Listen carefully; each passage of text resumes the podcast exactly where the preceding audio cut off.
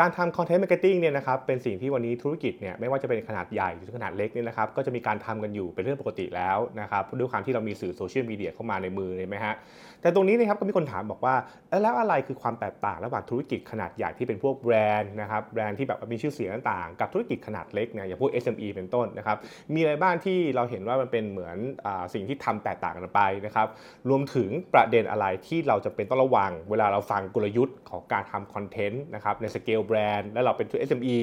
หรือเราเป็นเราเป็นแบรนด์แล้วเราฟัง SME มันมีอะไรที่ต่างมีอะไรที่เหมือนมีอะไรที่ต้องระวังนะครับเราจะคุยกันในประสดนี้นะครับกับนัทพัฒน์อคอมคุยเฟื่องเรื่องธุรกิจและการตลาดครับ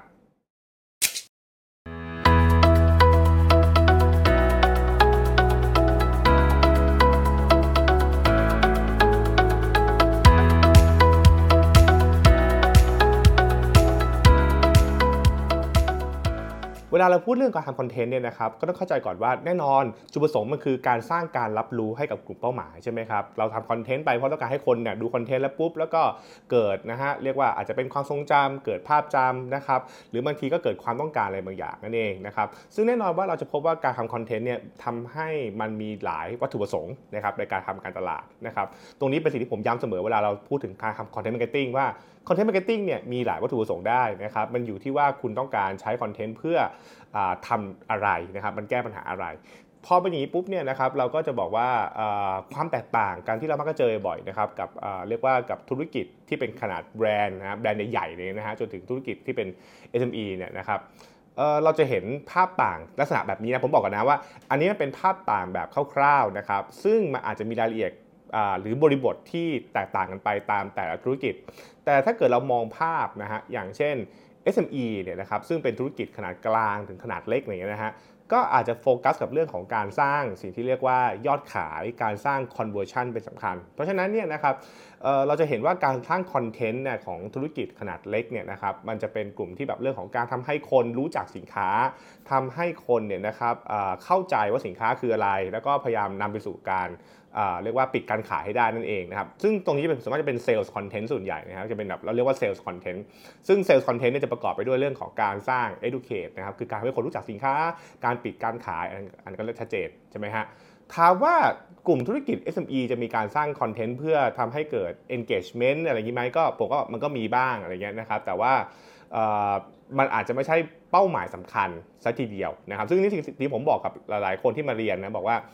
เราต้องเข้าใจก่อนว่าธุรกิจมันมีหลายสเตจนะครับมันมีหลายบทบาทมีหลายสถานะด้วยกัน เพราะฉะนั้นคือ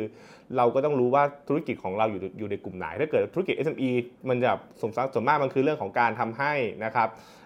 เรียกว่าคนซื้อสินค้าของเรานั่นแหละเนาะนะครับเพราะฉะนั้นเนี่ยถ้าเกิดถ้าเกิดผมมองแบบเร็วๆง่ายๆนะ SME จะใช้เยอะมากคือเรื่องของการ ทำให้ตัวเองเนี่ยนะครับทางธุรกิจเนี่ยมีความน่าเชื่อถือนะครับคือเช่นทำให้ธุรกิจเนี่ยใครคนรู้สึกว่าธุรกิจเนี่ยนะครับมีความไว้เท่า ไว้ใจได้ว่าในการที่จะขายสินค้าแบบนี้ใช่ไหมฮะอย่างเช่นถ้าเกิดเราทำธุรกิจอาหารสัตว์ก็บอกว่าเออเฮ้ยเรามีความมีความชำนาญเรื่องนี้ เรามีความรู้เรื่องนี้ใช่ไหมครับหาทำธุรกิจเรื่องประดับยนต์ก็ต้องบอกว่าเออช่างเรามีความชำนาญอะไรก็ว่าไปใช่ไหมฮะถ้าเกิดเราเป็นเรื่องของคอนเทนต์เรื่องของการขาย ก็จะบอกว่าสินค้ามีอะไรบริการคืออะไรบริการแบบนี้ต่างกันอย่างไรเป็นต้นนะครับอันนี้จะเป็น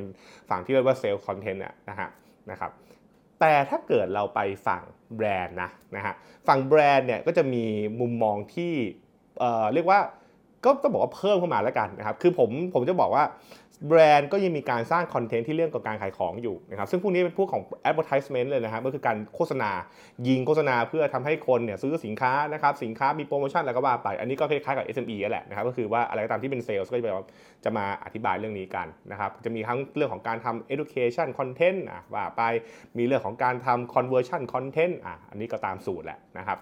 แต่ฝั่งแบรนด์ใหญ่ๆเนี่ยนะครับมันจะมีเรียกว่ามันเป็นเหมือนคือด้วยความที่มันมันมีมันมีการบริหารสิ่งที่เรียกว่าแบรนด์เข้ามาเกี่ยวข้องใช่ไหมเพราะฉะนั้นเนี่ยนะครับสิ่งสิ่งที่ธุรกิจขนาดเนี่ยนะครับเขาจะทำกันคือเรื่องของการทำ brand content ใช่ไหมฮะมันคือคอนเทนต์ที่ทำให้เกิดนะครับเรียกว่าภาพ ภาพลักษณ์ของแบรนด์นะครับอ่าซึ่งตรงนี้มันก็จะมีชื่อเรียกหลายแบบ บางคนเขาเรียกว่า branded content บ้าง บางคนก็เรียกว่า brand focus content บ้างนะครับ บางคนก็เรียกว่า branding content บ้างเออมันคือต้องบอกก่อนนะว่ามีมีศัพท์เยอะมากนะครับ ขึ้นอยู่กับตำราไหนจะเอามาใช้นะครับ แล้วก็ขึ้นอยู่กับว่าคนสอนหรือกูรูท่านไหนจะหยิบใช้เรียกมันว่าอะไรแล้วกัน แต่จุดประสงค์ไม่ง่ายฮะจุดประสงค์ก็คือว่า เราทำคอนเทนต์ขึ้นมานะครับเพื่อเอามาช่วยในกระบวนการการสร้างแบรนด์นั่นเองซึ่งกระบวนการการสร้างแบรนด์คืออะไร เช่นนะครับ การทำให้ภาพลักษณ์ของแบรนด์ชัดเจนมากขึ้น เช่น แบรนด์ของเราเป็นแบรนด์ที่ดูทันสมัยใช่ไหมฮะ หรือแบรนด์ของเราเป็นเรื่องของอความเอาใจใส่ แบรนด์ของเราเป็นเรื่องของการสร้างนะครับเรียกว่าเรียกว่าบางทีเป็นเรื่องอย่างนี้ฮะเราเป็นแบรนด์ที่ เข้าถึงจิตใจของผู้หญิงอะไรเงี้ยใช่ไหมครับก็จะมีแบรนด์แบบนี้ขึ้นมา เพราะฉะนั้นคอนเทนต์พวกนี้จะเป็นเรื่องของการสร้างภาพลักษณ์นี้ให้เกิดขึ้นนะครับซึ่งถ้าเกิดพวกนี้ก็เรียกว่าหนังแบรนด์สมัยก่อนแล้วหนังแบรนด์นะคือทำให้ภาพลักษณ์ของธุรกิจดูดีขึ้นแล้วก็ว่าไปบางคนก็จะมองว่าคอนเทนต์พวก PR อยู่ตรงนี้ด้วยก็ก็ไม่ได้ผิดอะไรเหมือนกันนะนะครับอืมทีนี้ทีนี้เนี่ยถ้าเกิดเรามองอย่างนี้ปุ๊บเนี่ยเราจะเห็นว่าคอนเทนต์สร้างแบรนด์เนี่ยนะครับ มันก็จะมีการสร้างคอนเทนต์ที่เราเรียกว่าต้องการ engagement เข้ามาเกี่ยวข้องด้วยเหมือนกันนะครับเพราะว่าเราต้องการให้คน engage กับแบรนด์ทำให้คนเนี่ยนะครับรู้สึกดีกับแบรนด์นะครับแล้วแล้วทีมคอนเทนต์เนี่ยหรือพวกเอเจนซี่เลยคิดแล้วเอ๊ะต้องทำคอนเทนต์อะไรที่คนจะ engage นะนะ engagement เนี่ยก็คือและ engagement ที่ว่าเนี่ยต้องต้องนำไปสู่นะครับการทำให้ ภาพลักษณ์ของแบรนด์ดีขึ้นด้วยนะครับซึ่งตรงนี้เขาจะมีพวกแบบการทำพวก KPI กันไปนะถ้าเกิดว่าคนวงการการตลาดจะรู้ดีมันจะมีพวกแบบแท็กนะเช่นพวกแบบว่าแบรนด์ affinity ใช่ไหมครับแบรนด์ recall top of mind อะไรก็ว่าไปนะฮะก็จะมีการทำ KPI พวกนี้กัน ซึ่งก็เป็นการสำรวจนะฮะแล้วก็ประการเช็คกัน ซึ่งนั่นทำให้นะครับมันเลยทำให้เวลาเราพูดถึงการบริหารคอนเทนต์ให้กับแบรนด์เนี่ยมันเลยมีมันเลยมีเหตุการณ์นะ เหตุการณ์ที่เราเรียกว่าต้องมานั่ง track กันว่าเฮ้ยเราถูกพูดถึงเยอะขนาดไหน engagement rate เป็นอย่างไร แชร์เป็นอย่างไร positive engagement เท่าไหร่แล้วมันเป็นต้นใช่ไหมครับซึ่งนั่นทำให้นะครับคนทำงานแบรนด์เนี่ยก็เลยต้องมีการผลิตคอนเทนต์พวกนี้ออกมาเองนะครับคือผมก็บอกผมก็เคยอยู่ในจุดนั้นเหมือนกันผมก็บอกว่าใช่มันก็ต้องมีการผลิตคอนเทนต์ขึ้นมานะครับอยู่บนสมมุติฐานว่า การทำสิ่งนี้มันจะทำให้ภาพลักษณ์ของแบรนด์ใน ในในใจของผู้บริโภค ในใจของคนกลุ่มเป้าหมายเนี่ยรู้สึกดีขึ้นนั่นเองนะครับเพราะฉะนั้นก็จะมีมันจะมีมุมเนี้ยที่เพิ่มเข้ามานะครับแล้วก็พอแล้วก็ถ้าเกิดพอเราเป็นองค์กรขนาดใหญ่เนี่ยมันจะมีเรื่องของการรักษาเรียกว่าการรักษาภาพลักษณ์ การสร้างชื่อเสียงให้กับองค์กร reputation อะไรก็ตามแต่ก็มีคอนเทนต์พวกนี้เกิดขึ้น ซึ่ง พวกนี้ SME อาจจะบอกว่าฉันไม่ได้โฟกัสเรื่องนี้เท่าไหร่นักแล้ว SME บอกว่าฉันเน้นขายของใช่ไหมฮะนะครับก็ก็ต้องเห็นว่านี่คือความแตกต่างกัน แล้วทีนี้ถามคุณแก่ครับแล้วแล้วเรารู้ทำไมหรอ เพราะว่ามันเป็นอย่างนี้ครับเพราะว่าเราจะเห็นว่าเวลาเราเวลาเราไปอ่าเรียกว่าอะไรเวลาไปคุยเรื่อง content marketing เนี่ยนะครับผมก็จะพยายามบอกเสมอว่า เรากำลังคุยอยู่บนบริบท ไหนล่ะใช่ไหมฮะ เพราะถ้าเกิดว่าเราอยู่คุยแบบบริบทแบรนด์เนี่ยนะครับแบรนด์ก็จะมีมิติของอมิติของการวัดผลคอนเทนต์เนี่ยที่